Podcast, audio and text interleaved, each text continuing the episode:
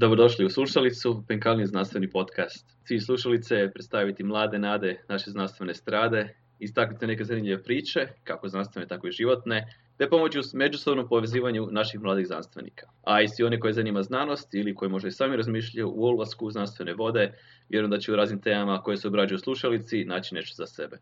Naš današnji gost je Matej Gjurković. Matej i njegovi kolege se u svom istraživanju bave nekim jako interesantnim temama, a osim toga i u slobodno vrijeme ima aktivnosti o kojima ima što što zanimljivo za reći. Matej, dobrodošao. Hvala pozivu i pozdrav svima. Evo, idemo za početak odmah direktno glavom u zid. E, reci nam, Matej, nešto malo o sebi, gdje radiš, čime se baviš, koji su ti interesi? Pa evo, e, radim trenutno na FERU u laboratoriju za analizu teksta i inženjerstvo znanja. Mi se bavimo obradom prirodnog jezika, odnosno analizom teksta. E sad, moja tema mojeg doktorata je zapravo povezivanje analize teksta i psihologije. Znači, pokušavam na temelju toga što su ljudi napisali na društvenim mrežama, nešto zaključiti o njihovim psihološkim karakteristikama i o tome kako oni koriste jezik koje, i kako, to kako se to reflektira u odnosu na neke njihove psihološka stanja ili, ili crte. Mene posebno zanima područje psihologije ličnosti, znači koja proučava individualne razlike među ljudima i sad gdje postoje razlike, onda postoje neke zajedničke crte i to je upravo ono što mi pokušavamo ustanoviti, te neke uzorke u ponašanju koje se reflektiraju kroz jezik, koje nam mogu možda dati neke nove uvide u to kako su ljudi različiti, odnosno kako su isti u nekim situacijama. Mi, mi se u laboratoriju za analizu teksta bavimo mnogim temama, ovo je samo jedna od tih. Ja sam zapravo službeno zaposlen na, na projektu uspostave službene, sustava za upravljanje službenom dokumentacijom Republike Hrvatske. Znači, to je ideja je da mi omogućimo da sva službena dokumentacija kroz sljedeći desetljeća prolazi kroz jedan sustav gdje će se onda obrađivati automatski tako da sve te informacije budu dostupne javnosti i onima kojima su potrebne.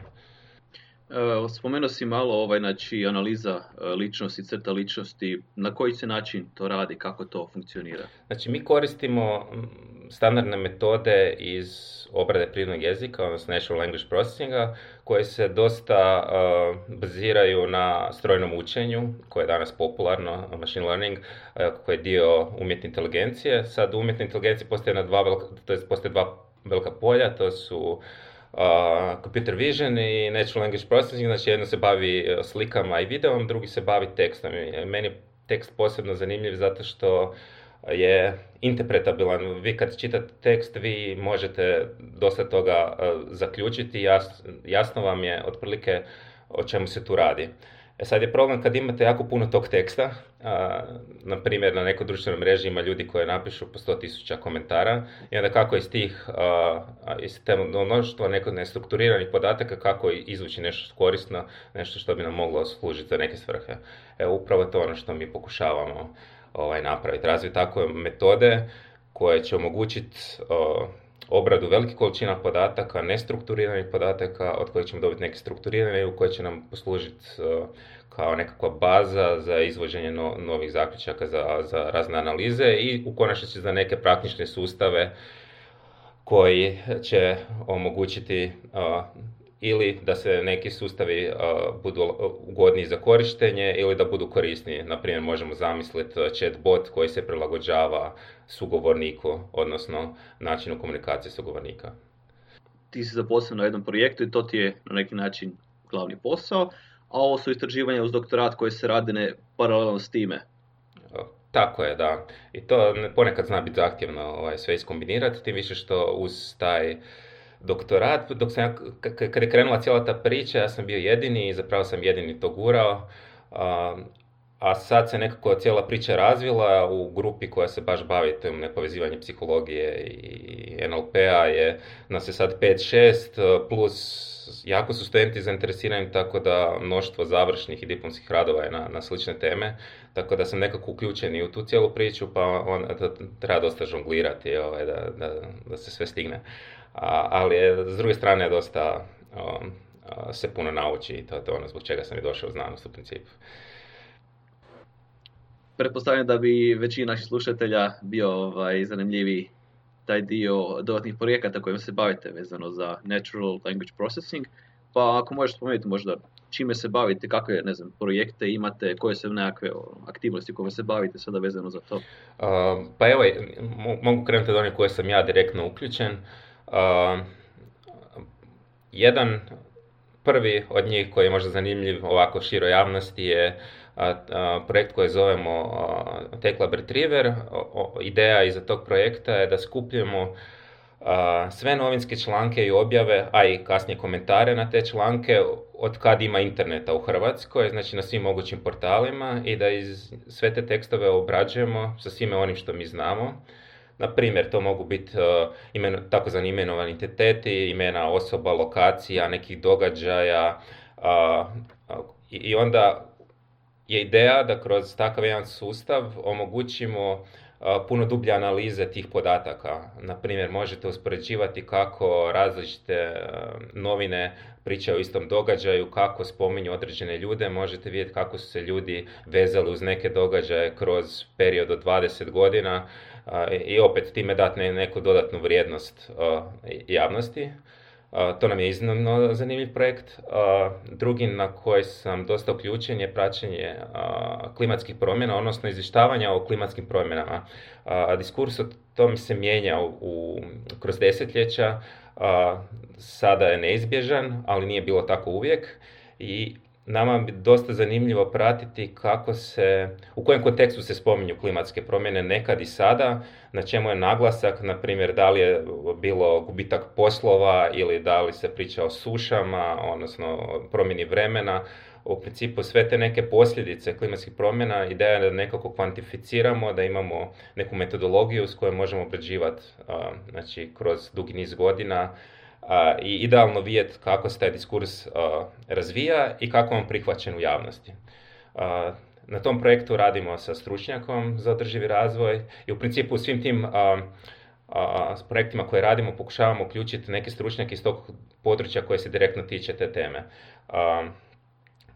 Drugi, još jedan zanimljiv projekt je takozvani Sentimax. Naime, kad imate strojno, u strojnom učenju su dvije metodologije glavne, a to je jedno je um, nadzirano učenje gdje imate nekakve podat, oznake za podatke i nenadzirano gdje podaci govore za sebe i pokušavate naći neke uzorke. E sad kod ovog uh, nadzirano, koje obično puno bolje radi, trebate oznake. Sad za te oznake obično dajete ljudima da označavaju podatke. Naprimjer, dajete im rečenicu i pitate ih da li je ova rečenica pozitivna ili negativna ili da li je ovo sarkazam ili nije. E sad, kad to vi dajete ljudima, onda to dosta dugo traje i veliki stroškovi.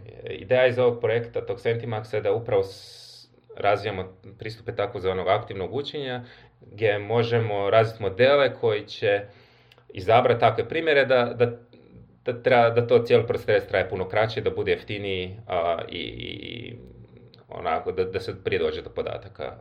to nam je jako zanimljivo jer smo imali jedan projekt koji se vrti kod telekom operatera gdje mi analiziramo javne stranice telekom operatera i gledam kakve emocije iskazuju ljudi, kakve su akcije, oko čega se žale, oko kojih tema. I za razvoj tog sustava nam je trebalo 9 mjeseci, užasno puno novaca za to označavanje, onda smo zaključili, ok, ajmo to sad naprijed malo pametnije za ubuduće. To je vrlo zanimljiv projekt. I sad se sve to nekako oslanja na to da mi stalno ponavljamo neke iste procese prilikom obrade tih podataka i onda smo odlučili napraviti jedan takav framework koji će nam omogućiti skup nekakvih programskih alata koji će omogućiti da vrlo jednostavno, bez dubokog znanja možda o nekim specifičnim algoritmima, svako može pokrenuti jedan pipeline, jedan način procesiranja informacija da se dođe od gotovih podataka do, do modela konačnosti, koji će biti testirani i koji će biti spremni za produkciju. E, I to je zadnji projekt koji, koji je nam jako zanimljiv. Znači, kao što ste vidjeli, jako, jako puno toga, puno toga se razvija i to ne bismo mogli sami i zato smo pokrenuli nešto što mi zovemo Tech Lab Internship, gdje obično jako dobrim studentima ponudimo poziciju da, da rade za nas uz neku naknadu, a posao je takav da je recimo pola istraživački, a pola je čisto inženjerski, da, koji počeva nekim dobrim inženjerskim praksama, jer nam je cilj da sav software koji razvijemo koristimo u budući za druge projekte, da nam to omogući da se lako ubacimo neko novo područje i da stvorimo neku novu vrijednost, kako za sebe, tako i za neki širu, širi community. Znači, preko tog internshipa na neki način uključujete studente u svoja istraživanja kojima se bavite. A kako to funkcionira? E, vi odabirate studente pojedinačno koje znate, koje vam se pokažu dobri ili imate nekakav natječaj pa se studenti sami vama jave ko, su, ko je zainteresiran? raspisujemo natječaje, obično svaka tri mjeseca po potrebi i onda držimo intervjue i vidimo kako se te osobe uklapaju u to što bi se, da li uopće njih zanima, da li, nas, da li postoje neki skill set koji nama odgovara i u principu se do sada događalo da smo dobili stvarno izvrsne studente na, među najboljima na, na feru, koji su iznimno motivirani, koji imaju dobra znanja i onda nam je užitak raditi s njima, jer mi damo neki okvir, mi brainstormamo oko rješenja, ali u konačnici ti studenti onda to implementiraju na vrlo visokoj razini kvalitete i to je ispalo super, neki od njih će sad su ostali kod nas raditi dalje, kao zaposlenici na nekim drugim projektima, neki su otišli van raditi na dobra mjesta, a ovo mi je bilo vrijedno iskustvo, znači taj neki spoj ajmo reći, istraživanja, znanosti i, i razvoja softvera koje je možda teško dobiti u, u firmama, pogotovo jer im damo dosta slobode prilikom mi imamo neku generalnu ideju što želimo napraviti, ali unutar toga ima puno više slobode možda nego u nekim sustavima koji su više komercijalni. I je li to predviđeno samo za studente sfere ili se može javiti i netko ko nije na Pa može se javiti bilo ko, zapravo imali smo prijave iz drugih fakulteta. Naime, čak sad i predmet koji mi držimo strojno učenje upisuju, na primjer, ljudi sa matematike ili fizike iz srodnih fakulteta, tako da nam se javljaju, a onda sve ovisi o tome kakvi nam se ljudi jave, koje su nama potrebe, možda specifične za neki projekt, neki skill set, pa, pa onda više ovisi o tome nego konkretno jesu li s našeg faksa ili nisu. Ono što je bitno da ipak jesu studenti jer zbog naravno nadoknade financijske i svega ostaloga. mm A ovaj, evo i samo možda vezano za tu temu zadnje pitanje, e, neki kontakt ili mjesto gdje se ovaj, netko zainteresiranih slušatelja može javiti? Pa znači mi imamo svoju web stranicu Teklab uh, Fair uh, ali isto tako može se javiti bilo kome od nas uh, koji radimo u Teklabu, prvo naravno meni, pa onda lako mi to proslijedimo dalje, sve moguće upite. E, kako bi se reklo, ovi podaci su poznati u režiji, tako da slobodno se javite i na pa ćemo proslijediti dalje po potrebi. E, kad smo se spomenuli studenata i uvođenje studenata u nakon kao prvo iskustvo rada takvoga. E, kako je to izgledalo kod tebe? Ovaj, jesi, ne znam, još od mladih, mlađih dana ovaj, se htio baviti znanošću ili je to nekako kasnije tek sazirilo? Pa od uvijek mi je znanost bila zanimljiva, od uvijek sam čitao enciklopedije, gledao dokumentarce, ali nekako moja okolina nije bila baš poticajna za taj smjer. Uglavnom završio sam kao inženjer i radio sam nakon faksa 7 godina kao inženjer, što je opet bilo vrijedno iskustvo, ali nekako mi cijelo vrijeme vuklo da, da završim znanost i onda kad sam, kad sam našao nešto što me stvarno zanima, gdje sam znao da će me držati dulje vremena od možda, ono, kako to standardno idu već interesi a, koje brzo prođu, za, za ovo sam znao da neće proći.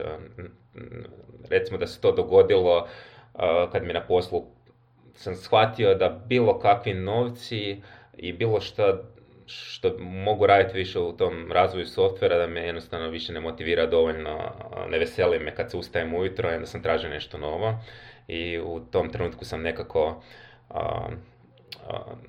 dosta čitao toj nekoj psihologiji i psihologiji ličnosti, a s druge strane me jako zainteresiralo strojno učenje i nekako mi se spojilo u glave i dobio sam želju da to idem raditi. E, vjerujem da ima više ljudi, znam, meni su bilo slično tako, ja sam isto radio nakon fakulteta prije što sam se počeo baviti znanošću. I kako je to kod tebe funkcioniralo, znači kako si došao ovaj, nazad na faks? To je, često kaže isto onak, te, teže je doći nazad na faks nego ovaj, ostat na faksu. Kako, je, kako si uspio doći do toga, kako ti je ovaj, nekakav tu tvoj tok je bio?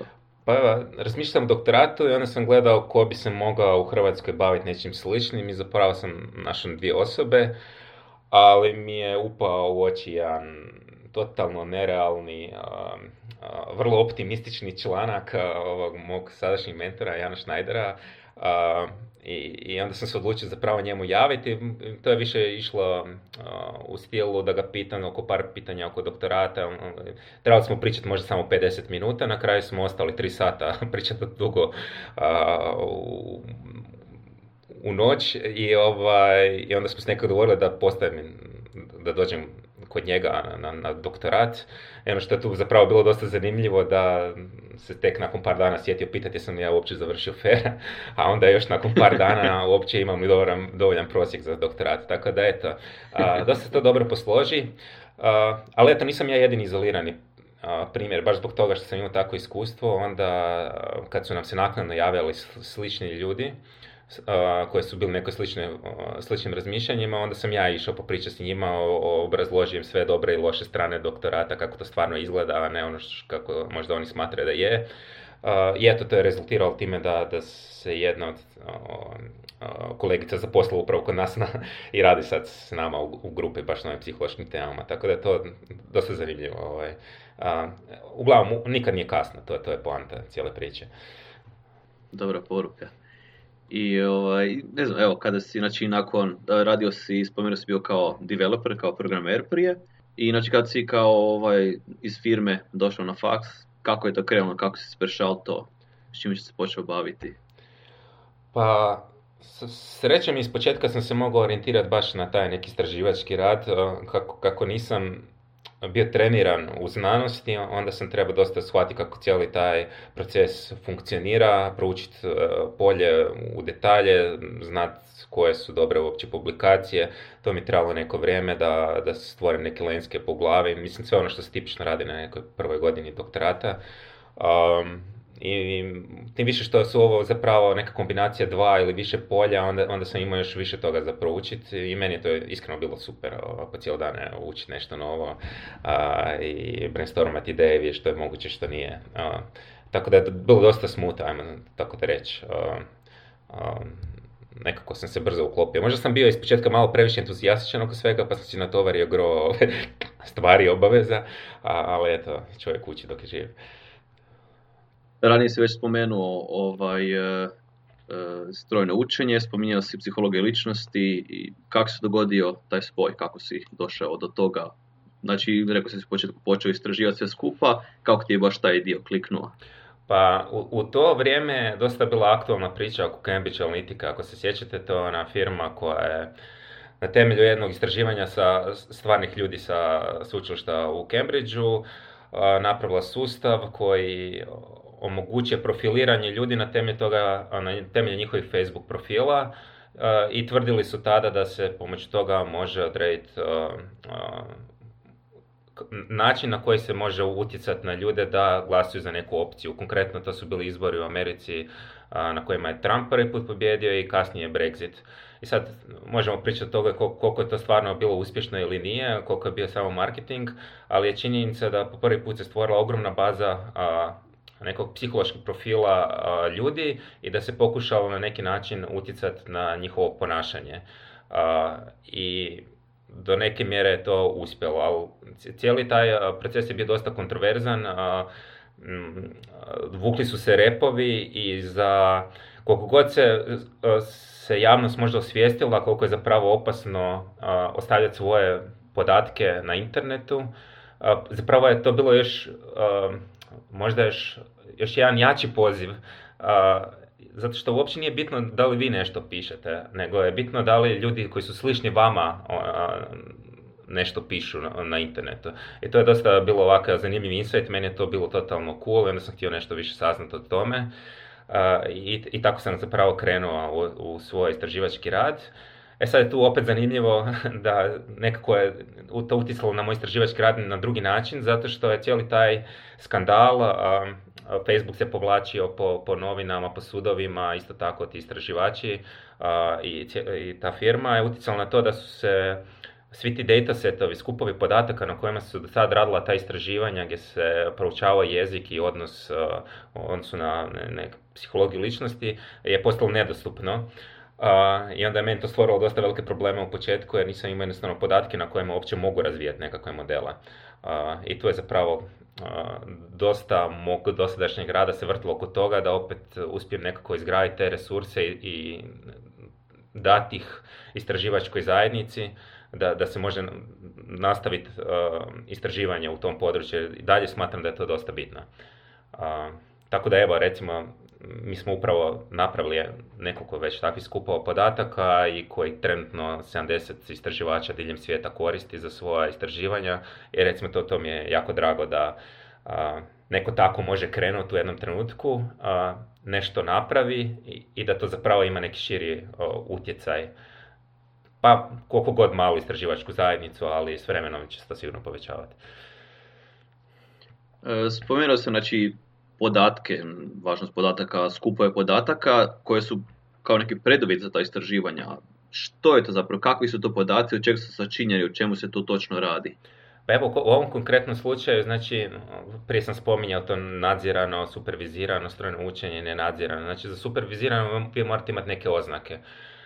U slučaju ličnosti vi imate rezultate testova, testova ličnosti i nekakve ocjene koliko ste recimo visoko ugodni ili nisko ugodni ili koliko ste otvoreni ka iskustvu i tako neke slične opise. I sad je ideja da imate nekakav tekst i da imate autore tog teksta i da za tog autora znate njegove psihološke karakteristike i onda možete koristiti metode strojnog učenja da da ti algoritmi uspiju spojiti nekako koje se karakteristike, odnosno koji način izgovora veže veže na određene psihološke karakteristike. E sad, toga nije više bilo i onda sam ja tražio nekako način kako da to prebrodim i zapravo je se pokazalo još i bolje u konačnici zato što do, tad su radili istraživanje ili na jako malim nekim datasetima, ono, eseje koje su pisali studenti, to je dosta onako pristran dataset, ljudima date da kažu šta su radili ovaj vikend i onda to ne napišu, ne možete baš puno saznati ljudima.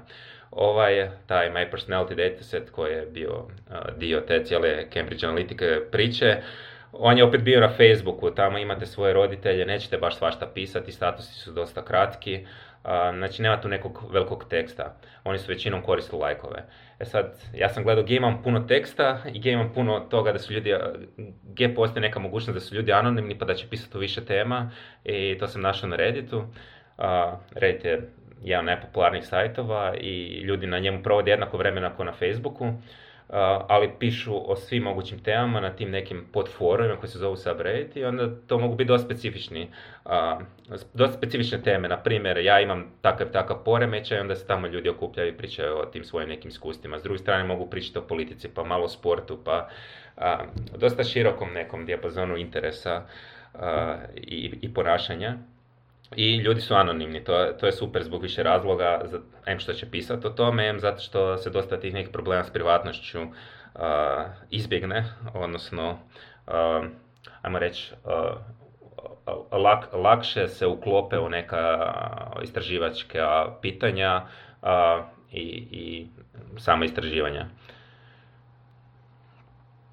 odabrali ste, odabrao si Reddit, imaš sad hrpu podataka na Redditu, imaš anonimizaciju, e, znači na problema sa privatnošću postavljam jer su svi korisnici anonimni.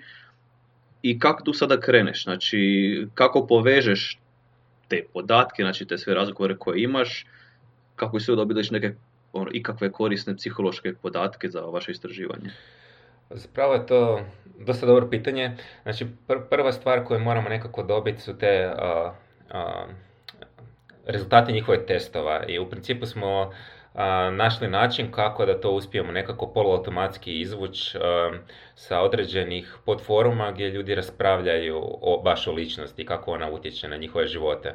I tamo su oni davali neke rezultate svojih testova i mi smo našli način kako da to izvučemo i onda smo za te autore automatski saznali njihove, ajmo reći, oznake. I onda smo povukli sve njihove komentare koji su pisali na, na, na tim podforumima na kojima se nije znalo, niti je bio naglasak na, na toj ličnosti. Znači, maknuli smo nekako taj utjecaj. Na primjer, osoba priča o autima ili druga će pisati e, o šminki ili neko kako je postao roditelj prvi put.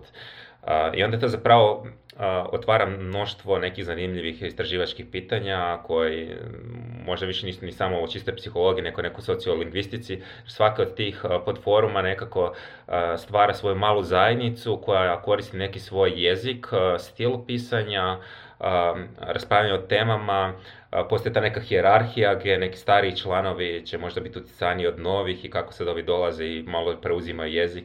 Recimo to je dosta zanimljivo. Kako se, ti, kako se ljudi općenito predstavljaju možda na, zamislite recimo neka osoba, recimo žena koja je istovremeno znanstvenica, ali isto i vremena gamerica. Sad kako će se predstavljati na platformu o gamingu, a kako na nekom gdje se priča o znanosti, a kako možda negdje gdje, eto, postala prvi put roditelj ili nešto tako. I to, to je dosta zanimljivo uh, za proučavati. Uh, isto zanimljivo proučavati na kojim uopće platformima ljudi sudjeluju. Znači, naša ličnost nekako interagira s okolinom, pa postoje ti neki mehanizmi selekcije, znači što ćemo mi odabrati, znači koje, koje nas uopće teme zanimaju.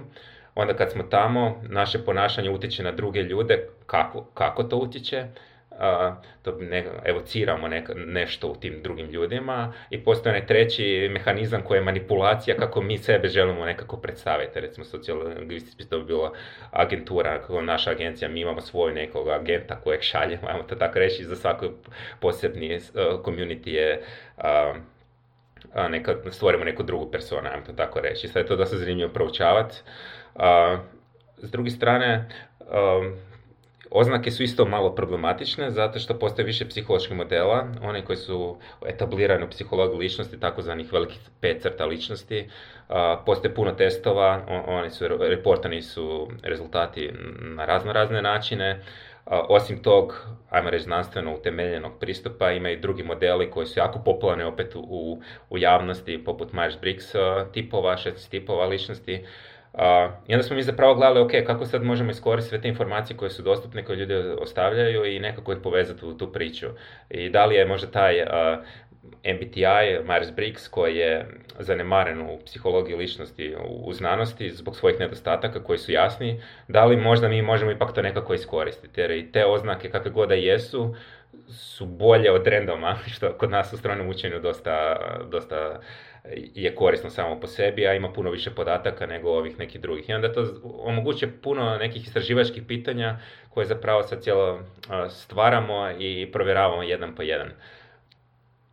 Jel se onda zapravo ti možeš iskoristiti ovaj, te model ličnosti, pa kombinira se, ne znam, način na koji netko govori, pa se u grupama isto nekakve, mogu istraživati nekakve interne, kako bi to rekli, kao mali dijalekti ili nešto, to sve su pretpostavljam zajedno može povezati. Sad, jel se to, uh, kako zapravo analizirate to? Analizirate po nekakvu pojedinačnu karakteristiku ili uzimate skup većeg broja karakteristika i analizirate kao grupe?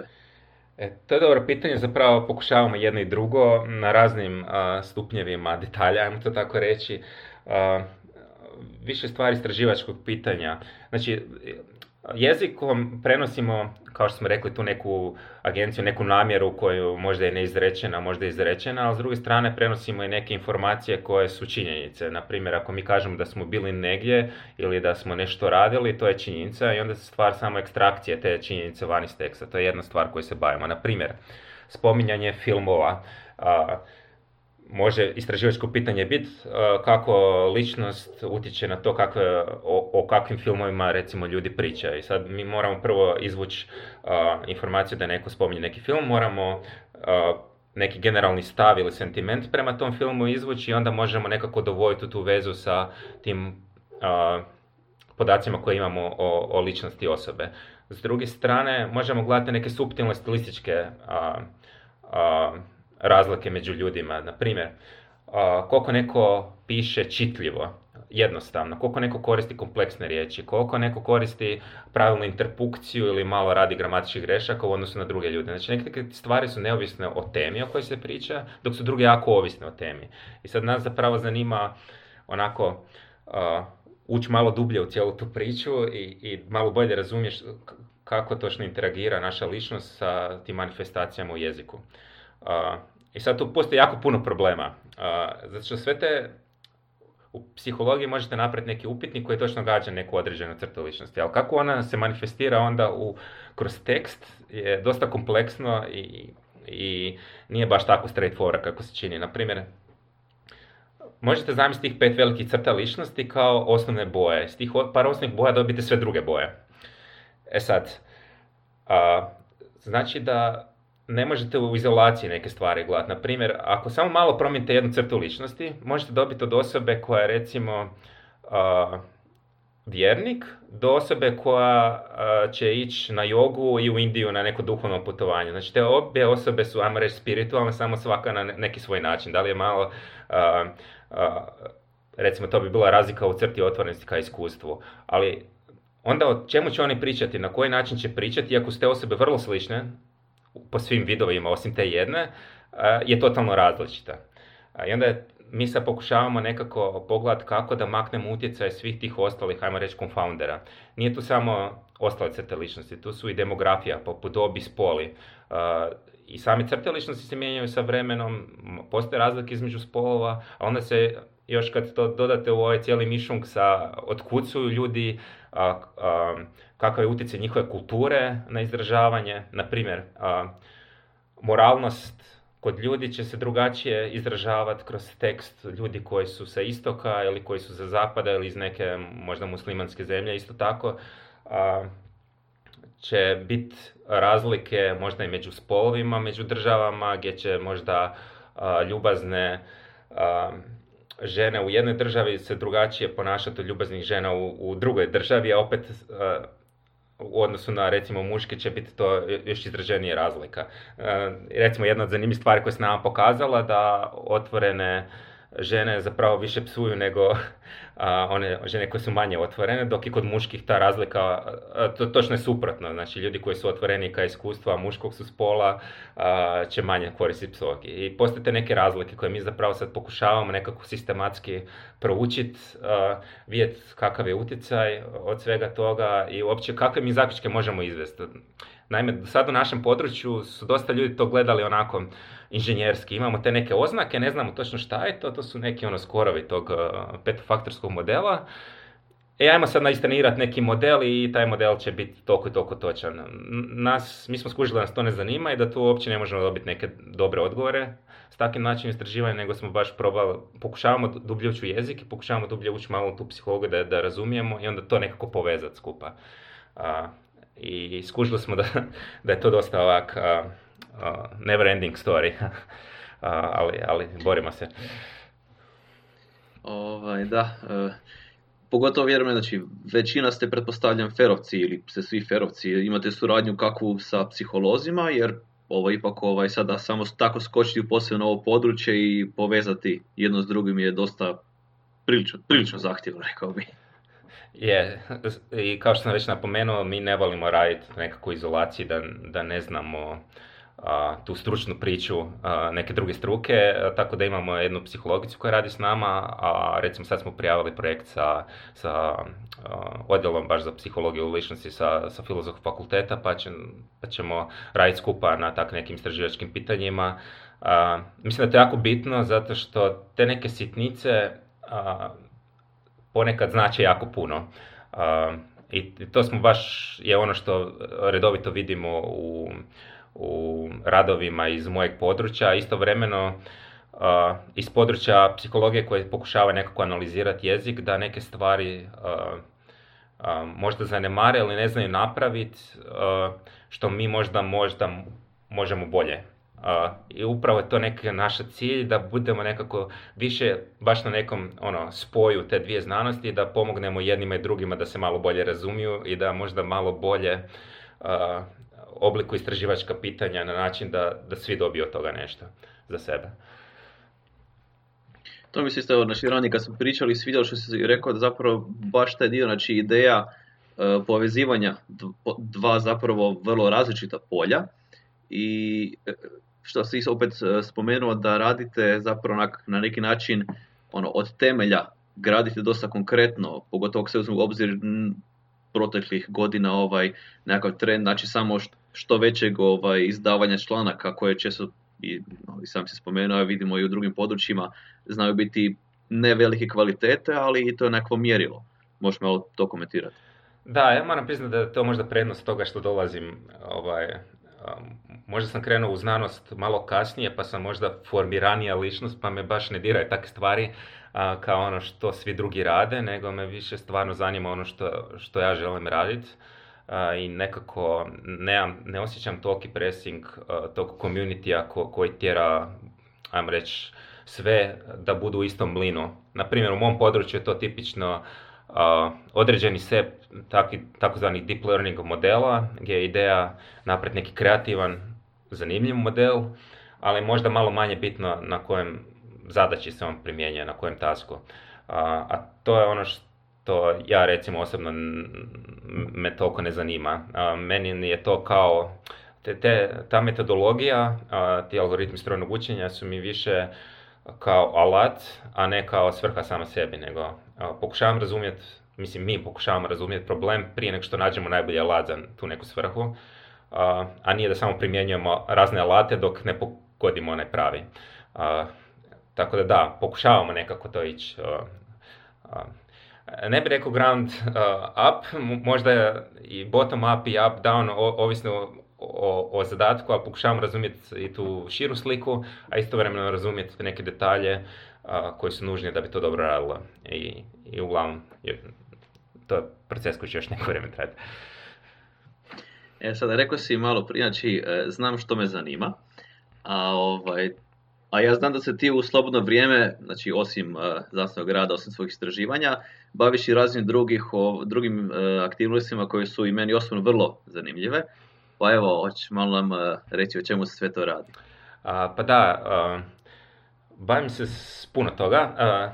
Jedna grana je alpinizam i visokogorsko planinarenje. Tu sam instruktor na visokogorskoj školi.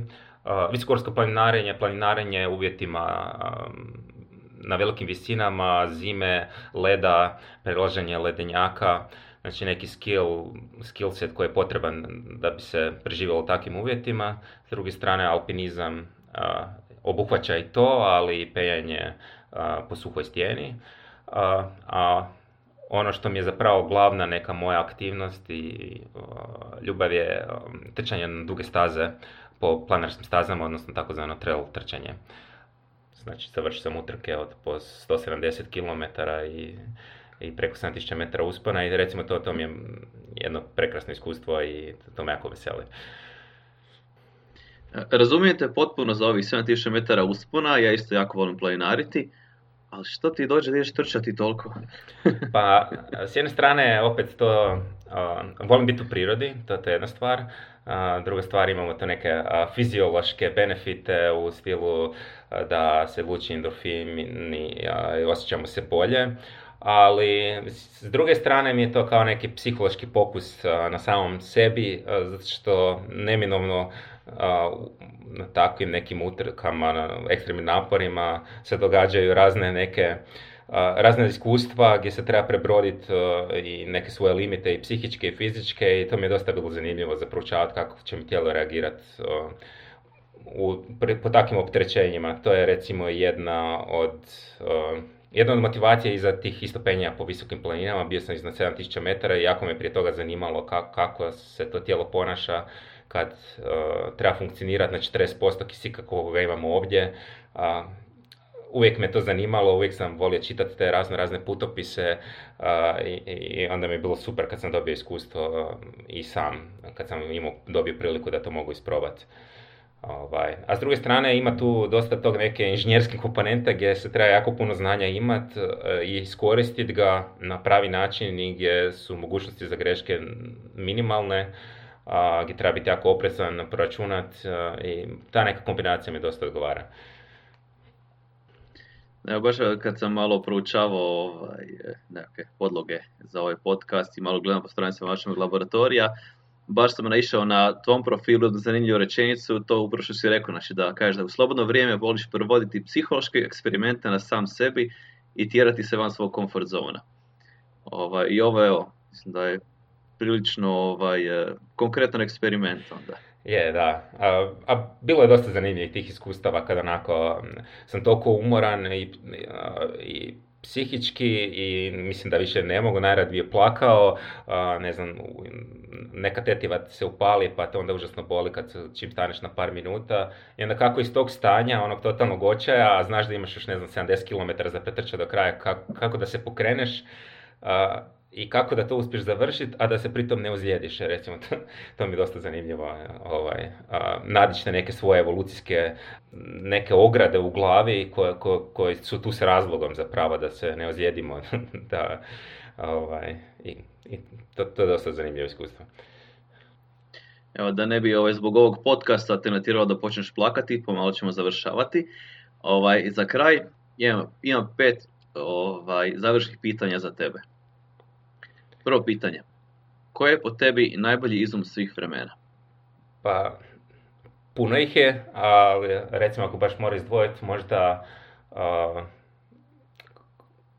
sam koncept računala koji je zapravo Turing napravio na papiru i to je to, eto, mi sad svi koristimo stoljeće kasnije praktički i to mi je totalno fascinantno kako se nešto može zamisliti u glavi i zna da funkcionira i onda to samo stvar nekog tehničke implementacije da se to stvarno obistini. To, to mi je recimo fascinantno. Te neke snažne ideje koje kasnije onda su samo stvar da ih neko napravi ali taj, kako, doći uopće do tako snažne ideje iz početka, to, to mi je fascinantno. Slažem se, slažem se. Ovaj, drugo, koja je tebi nekakva najfascinantnija ideja ili otkriće iz tog područja, sad bilo da je psihologija, računarstvo ili možda alpinizam, visokogorstvo? Ima puno toga, ali recimo ako moram nešto iz psihologije, baš ovaj model, taj velikih pet crta ličnosti, kako doći do njega, postoji nešto zove leksička hipoteza koja kaže da u našem jeziku smo mi zakodirali sve ono što nam je bitno za opisivanje drugih ljudi. Znači, ako neko, mi imamo riječ da je neko ugodan, da je neko lažljiv, da je neko pun ideja, da je intelektualac, to su sve neke riječi koje opisuju druge ljude. I sad je bila dosta snažna ideja kako to iskoristiti da bi se probalo naći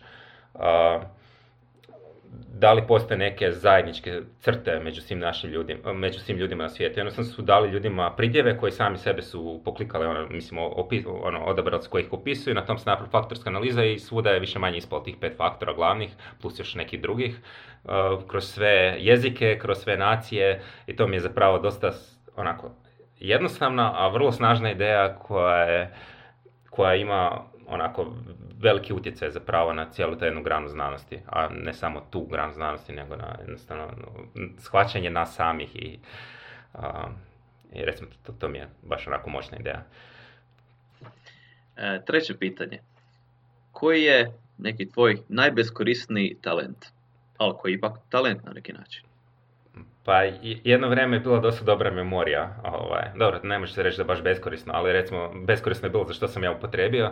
Jednom sam se okladio sa prijateljem, on je tvrdio da može zapamtiti 50 znamenki broja pi i, i onda smo se kladili pa kao ono, mislim da ja ne mogu, onda sam šesto zapamtio u jednom satu ovaj, sto u prvi deset minuta. I onda sam zapravo me to toliko uhvatilo, onda ok, ako mogu šesto, mogu i tisuću, mogu i deset tisuća, zašto ne? Ono mislim da bi moj sistem mogao to funkcionirati. I onda kad sam skužio da je svjetski rekord preko sto tisuća, onda sam rekao ok, ne, ne da mi se cijeli dan recitirati tamo, niti bi to mogao napraviti. Ali to mi je zapravo dosta zanimljivo jer sam čitao kasnije knjigu PIK koji govori o toj nekoj ekspertizi kako neko može postati jako dobar u, području, kako se uopće postaje dobar. Ja sam skužio da tamo je bio jedan pokus koji je baš je bio vrlo sličan gdje se gledalo ograničenje te neke kratkoročne memorije kod ljudi koje, ne znam, 80 znamenki ako se izgovaraju svaku sekundu. I kako su oni uspjeli nadići to ograničenje ljudsko inherentno da, bude preko, da mogu zapamtiti preko sto znamenke. I upravo je bila ta ideja te kompresije podataka, ko, zamislite ko neki zip datoteka koje napravite i zdampate za pravu dugoročnu memoriju. To mi je super što sam ja skužio sam ja upravo taj princip iskoristio za, za to pamćenje tih puno broja pi, totalno beskorisno, ali onako dosta koristan koncept u principu. Ono, da. Ljudski zip file. Dobro, e, četvrto pitanje. Da možeš sutra naučiti neku novu vještinu, koja bi to bila? Pa zapravo ne bi naučio novu, nego bi naučio ono koje me već proganja neko vrijeme. Ovaj, prije davno sam probao svirati gitaru i to je išlo do neke mjere, ali volio bi stvarno kužiti malo dublje ovaj, glazbu i, i, i naučiti svirati instrument kako se spada. Ovaj, a ne ono što sam do sad pokušao, recimo, to bi, to bi mi stvarno jako veselilo. I za kraj, zadnje pitanje. E, evo, preporuči nam neku knjigu koju si, bilo zadnju koju si pročitao ili ako imaš neku koja te se posebno dojmila. Pa evo, pošto sam sad spomenuo ovaj neku drugu knjigu, onda više neću, nego možda Put od Nejca Zaplotnika, on je bio jedan od najboljih slovenskih alpinista svih vremena a, i napisao svoju autobiografsku knjigu. I dok sam čitao tu knjigu, prvih 50 stranica je bilo kao da čitam svoje razmišljanja i, i, baš mi je zbog toga bila genijalna. evo sad sam ću ga citirat, on je rekao tko traži cilj, ostaće prazan kad ga dosegne, a tko pak nađe put, cilj će uvijek nositi u sebi.